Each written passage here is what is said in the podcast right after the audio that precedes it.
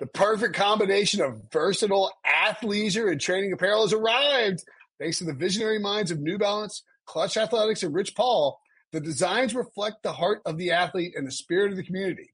With rising defensive stars Will Anderson and Chase Young on the roster, Clutch Athletics brings the best innovative gear to all athletes, giving them style and performance on and off the field. Learn more and purchase Clutch Athletics at newbalance.com.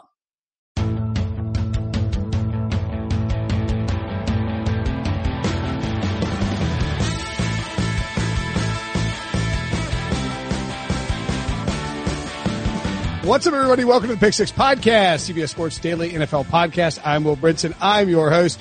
Uh, we know that it's June. We know it's the off season. We know we need to break down every NFL team.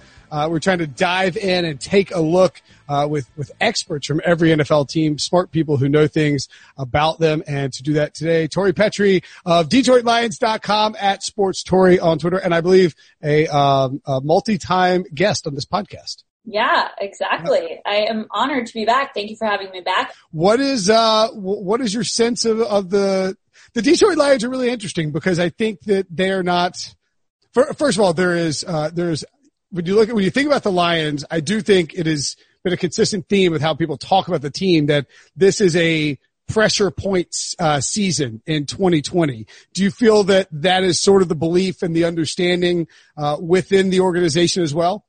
Absolutely. I mean, anybody on the coaching staff or football side of things would tell you that we have that much pressure on ourselves all the time. We always have that much pressure because we always want to win. But I think from a fan base uh, standpoint and uh, you know, maybe even from some of the comments that have been made from ownership, that they really want to see results. They've invested in this uh, program with having Matt Patricia at the helm, Bob Quinn drafting players, and it took a while for them to match up getting the kind of players on the field that those two uh, felt worked well in their system. And it wasn't an overnight thing, but now they've had a couple of years of doing it, and they're in year three with Matt Patricia, and uh, I think that they're ready to see some results around the city of Detroit. And, um, you know, I know Detroit's always been ready to, to see some success on the football field, but I think particularly under Matt Patricia, uh, they feel like they've gotten uh, some time under their belt to get the players in the system that they want. And it should be time to start seeing that come together. Well, you know, when I, I think that if you polled the average fan and said, what was the Lions record in 2019? They wouldn't tell you it was 312 and one. Like it felt like, I mean, I mean, like it felt like a better team than. I mean, according to their advanced statistics, and you have a, you have a cat wandering behind you. I know. It's, I know. it's adorable. It's very People nice on the podcast probably can't, uh, see the cat, but you can right. see the cat. He's very inquisitive back here. This is Rory. He's named after the Lions mascot. Oh, nice. That's kind of cool. Um, yeah. That's awesome. Hi, Rory. Uh, so yeah, yeah, I mean, I think, but you look at this team and even by the point differential, it was a six win team. So they were a very unlucky team. And it, it, I think part of the problem for them too. And by the way, I, I, we ended up on a, uh, like a 10 minute rant on this on the, the podcast a few, like a, maybe a couple of months ago. I didn't realize that Martha Firestone Ford's nickname in college. Do you know what her nickname in college was? I'm not familiar with this. No. Her nickname was Stony in college. Really? Which, I did not know that. Which, you know, for, Firestone, yeah. Yeah, but no, it's exactly, it's just, a, it's just a play on Firestone. You know, if you, if, if your nickname is like 2020, if your nickname in college is Stony, maybe it's for a different reason. But like, yeah, like it was fast, like I was, I was floored by it, but like, I agree to hear her say the things that she said, uh, made it very clear that, that, there is an impetus to win. And I don't think it helps matters for Matt Patricia that Jim Caldwell went nine and seven in back to back seasons uh, on his way out, right? Yeah, definitely. And I, I agree with what you were saying about how a lot of people might not have thought, oh, the three wins last year because there were so many close games. I mean, the Lions nearly beat the Kansas City Chiefs. And, you know, that was a, a big game. They just barely let it slip away there at the end. And, you know, there are no moral victories in football, but you could see how they were right there on the edge of so many of these games. And then, of course, Matthew Stafford getting injured didn't help uh, and then having to rely on on backup quarterbacks who didn't play horribly or anything. You just can't rely on a backup quarterback to carry the team the same way you can Matthew Stafford. And uh, you know, so I definitely think there there was uh, a lot of a lot of good football, but just not good enough football that we saw from the Lions last year, and and they need to play better. And you know, Matt Patricia has his guys now, and and I think that that's where where the expectation stands is that you know this should be the year we see production. Yeah, I mean, you look at it and like, you know, they, they won one game after their week, week five bye. And, uh, I, t- I also think too, so like they should have beaten the, I mean, honestly, they could, they should have started, they should have started the season five and oh. Yeah, exactly. That should have been a win, but they let that get away from they them. Let, they let the Cardinals game get away from them. They let the Chiefs get, game get away from them. And look, people lose to the Chiefs all the time, but they had the Chiefs in a position where they could beat them. Yeah. And then it really felt like that Packers loss on Monday Night Football mm-hmm. in, in week six just sort of at that point you fall to two, two and one. And you're like, wait, we could be five and zero. And the, the refs rip it, you know, rip you out. And then they, they, then they lost, they beat the Giants in a close game. Uh, but they, you know, they lost the Raiders by one score, Bears by one score, Cowboys by one score, Redskins by one score, Bears by one score, uh, and then close it out with the, with the, the Packers by one score. So just this tough, tough stretch of losses. Um, I, I wonder like, cause I think, and I agree with you, Matthew Stafford is healthy. It's a different story do you do you think at this point that he has somehow drifted into a completely underappreciated player in the NFL? Yeah, I think that the injury kind of, you know, allowed him to get there in people's minds because he was playing at an all pro level before he got hurt. He was amazing in this offense before he got hurt. I mean, it was the first year with Darrell Bevell as the offensive coordinator. Those two were clicking. It seemed like things were working really well. Uh, we were seeing some incredible throws from Matthew, and then he gets hurt, and then all of a sudden the story is, well, Matthew Stafford's always hurt. Mm. Well, that's that's not really the case. He was playing very, very well, and has throughout his career played through a lot of injuries. And you know, this just happened to be one that he couldn't. And um, I think he's totally fine now. I don't think that it was a lingering injury. Uh, he says if they were back in the building, he would be back to just doing everything normal at this point. Um, and and he said that back at you know the beginning of all this when they should have been back in April or so uh, that he would have been ready to go then. So you know I don't think that that is a lingering issue, but I think it has caused people to kind of forget about how well he was playing before he got injured. Yeah. So the um, I actually did a, I went back to my high school and did like a chapel talk at, at like two or three years ago. I and it. I, and I used Matthew Stafford as the principal, uh, it's in the South, et cetera. Like he would have oh, yeah. near there, but like I used it as the principal focus because I was like, look, when you, you're going to go through all these different periods, like you're going to leave high school and go through all these different periods of your life and like sort of made the analogy of Matthew, cause when Matthew Stafford came out of, uh, out of Georgia as a first overall pick, like he, he only played in 13 games his first two years. He was considered an injury prone, uh, maybe a potential bust. Then, you know, he, he has like, averages like 690 pass attempts per, you know, per year over three straight years. And it's like he's this gunslinger who can't get it done. And then he sort of morphed into this efficient player. And now like you can almost see it like, like last year he was like, it was like all clicking. Like he had completely matured mentally, but he still had the physical tool set to just bomb it down the field he hadn't missed a game since 2010. Like he's right. not injury prone at all. Right. Exactly. Exactly. Yeah. I mean, I mean, I definitely think that this one was a frustrating one in particular because of how long it lasted and because the team just wasn't able to have success uh, without him. And I think that that darkened the opinions of, of how bad the injury was because of how much the team struggled without him.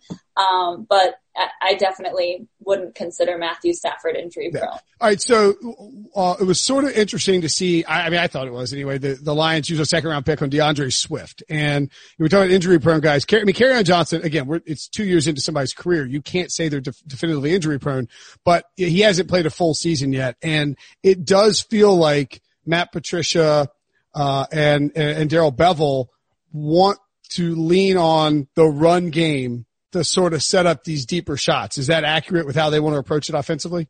Absolutely. Absolutely. And I think that that is why we saw them take a running back so high. I mean, when we were, you know, doing all of our, our pre combine and, and pre draft analysis and saying what positions there were of need for the Lions, running back wasn't really one of them. It wasn't, uh, you know, it was maybe something they uh, address later on in the draft, but it wasn't something that they did right away. And so I think that that was definitely um, something that surprised a lot of people to see them take a running back in round two. But then you look at where they're at and you look at how important it is to establish the run, to be able to set up those big throws from Matthew Stafford. Uh, if you're a one dimensional team, that's less successful for you. And that is something that they want to take advantage of Stafford's skill set. So you have to have a run game to be able to establish that. And um, you're right, Kerryon Johnson has not been able to be fully available uh, for either of the seasons that he has been in the league. And so uh, they never really have gone on a, a running back system where it's just one bell cow.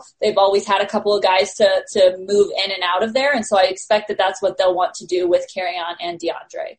Okay. Uh, so, I mean, sort of lighten the load for Kerryon. Let yeah. him, like, the, so the, the expectation shouldn't be one of these guys is getting 300 carries. I don't think so. I think you're still going to see a mix of both of them. I mean, the Lions even rotated guys in and out on the offensive line last year. So mm. I would expect that we see, um, you know, some sort of rotation at running back, especially because those two are, are very different players, different body types. They bring different skill sets to the table. And so I think that they will, uh, put the player in there that fits the play that they want to run. All right. I mean, look, Matthew, a healthy Matthew Stafford and a, and a potent run game in this team. There's no reason that this team shouldn't be uh, a lot more interesting than than people think on offense. Uh, defensively, though, is is a big question. And coming, we'll take a quick break, and we come back. We will break down that defense. The all new Hyundai 2024 Santa Fe is equipped with everything you need to break free from the dull work week and embark on an adventurous weekend with your family. The all new Hyundai Santa Fe's features like available H-Track all-wheel drive, standard third row seating, available dual wireless charging pads, ensure you can take on any adventure. Available H-Track all-wheel drives you can take on the dirt trails and kick up some mud. Standard third row seating so your whole family can experience the thrill together. Available dual wireless charging pads so no one gets stuck in the great outdoors with a dead phone. Whether you're tailgating out in the dirt lot Carter Finley, shout out Carter Finley, or whether you're whitewater rafting, taking the entire family on an adventurous trip. Maybe you're out camping in Mount Rogers. I used to go as a kid. Wish my parents had a Hyundai Santa Fe. The Hyundai Santa Fe is perfect for your family outing. Learn more about the all-new Hyundai Santa Fe at HyundaiUSA.com. Call 562-314-4603 for complete details. Okay, so with the uh, third overall pick, the Lions took Jeff Okudah, and uh, they also landed Julian uh, Okwara. Did I do that right? Did I get his name right? Julian Okwara, yes. Julian Okwara, yes. I'm still working on the draft prospects. It's like it's June, but um, the uh, and then they also felt it feels like they did a whole lot of supplementation of their defensive roster through uh, former Patriots players the last couple of all seasons, which is no surprise. Like we see this in uh, Tennessee, we see it in Houston, you see it anywhere Bill Belichick, former Bill Belichick disciples go. Uh, it shouldn't be shocking. What is the expectation for this defense in in 2020? I mean, is it because Matt Patricia? That that's the tough part. If you're Bill Belichick's right hand man for 10 years and you leave and your defense stinks, people are going to ask questions. Yeah, this defense has to be better in 2020. It was uh, not good in 2019. Uh, there were games where the defense really did drop the ball. And so, uh, this defense has to step up in the 2020 season.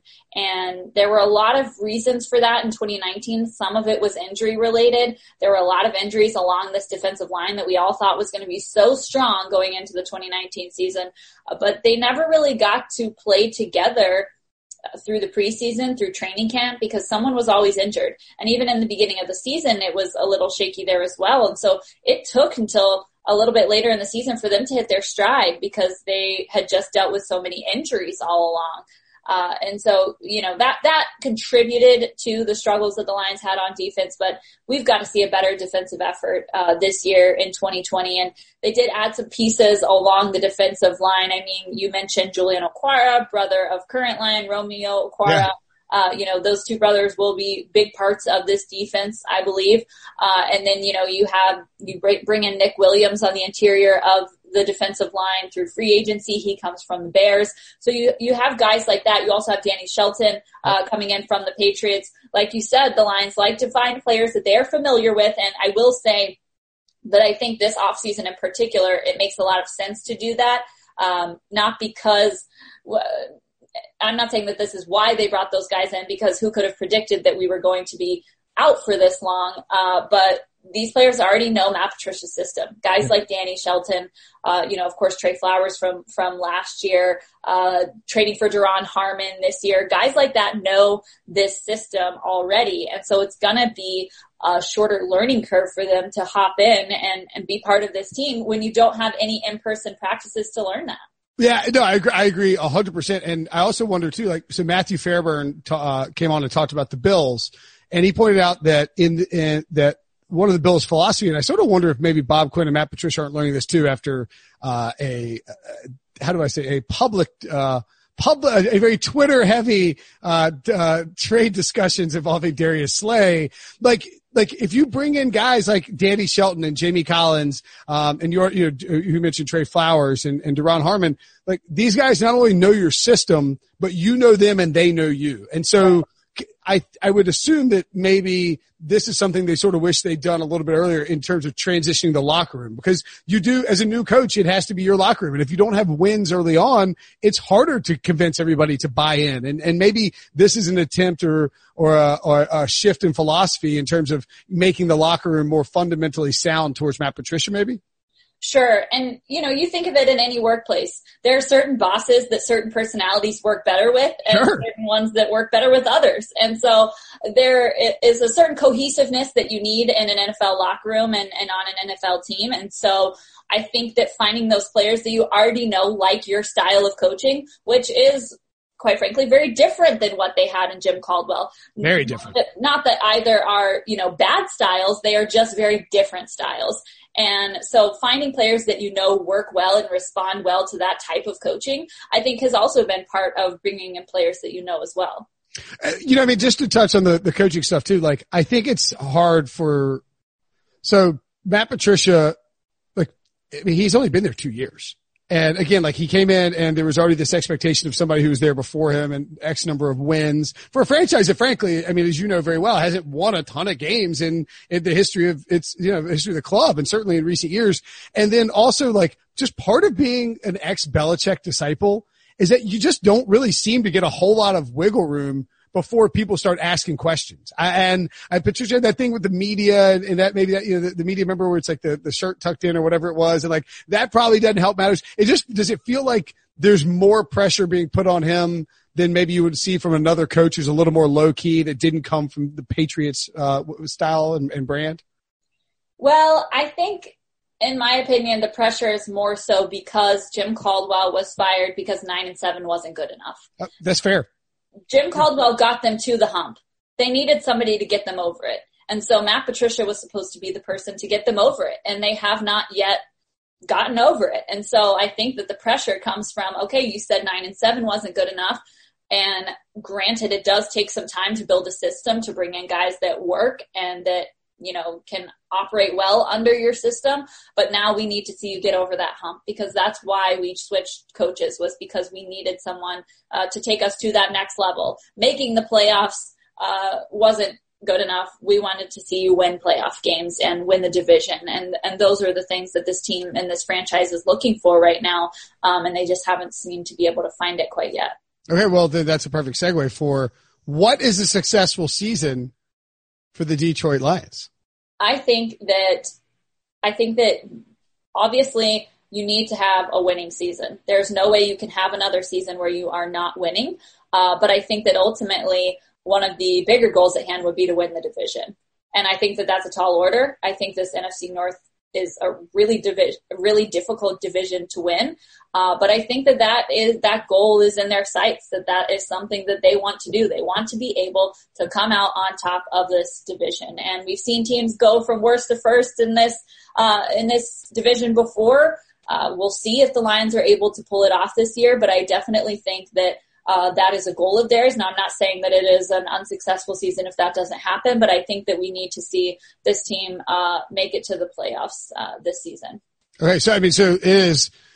And I actually think that they're an interesting sleeper team to take to win the division because if you look around the the NFC North, I think that every single team, like I think I, I would say that the Lions probably tread, did a good job treading water, and I think that the rest of the teams in the division got appreciably worse or, or, or, or like even if Nick Foles is an upgrade over, you know, Mitchell Trubisky. Like, I don't think the Bears got appreciably better from what we've seen the last two years. I thought, uh, the Packers were one of the luckiest teams in football last year. And then they do the Jordan Love thing. Don't just refuse to draft a wide receiver for Aaron Rodgers. And then, you know, the Vikings just lost a ton of people through natural attrition. I, so I, I mean, you don't want to put, you don't want to be like, well, it's the Lions division to lose. I mean, nothing silly like that, but it does feel like there's a window here. Yeah, it really does. And, you know, I, the players and coaches would say the same.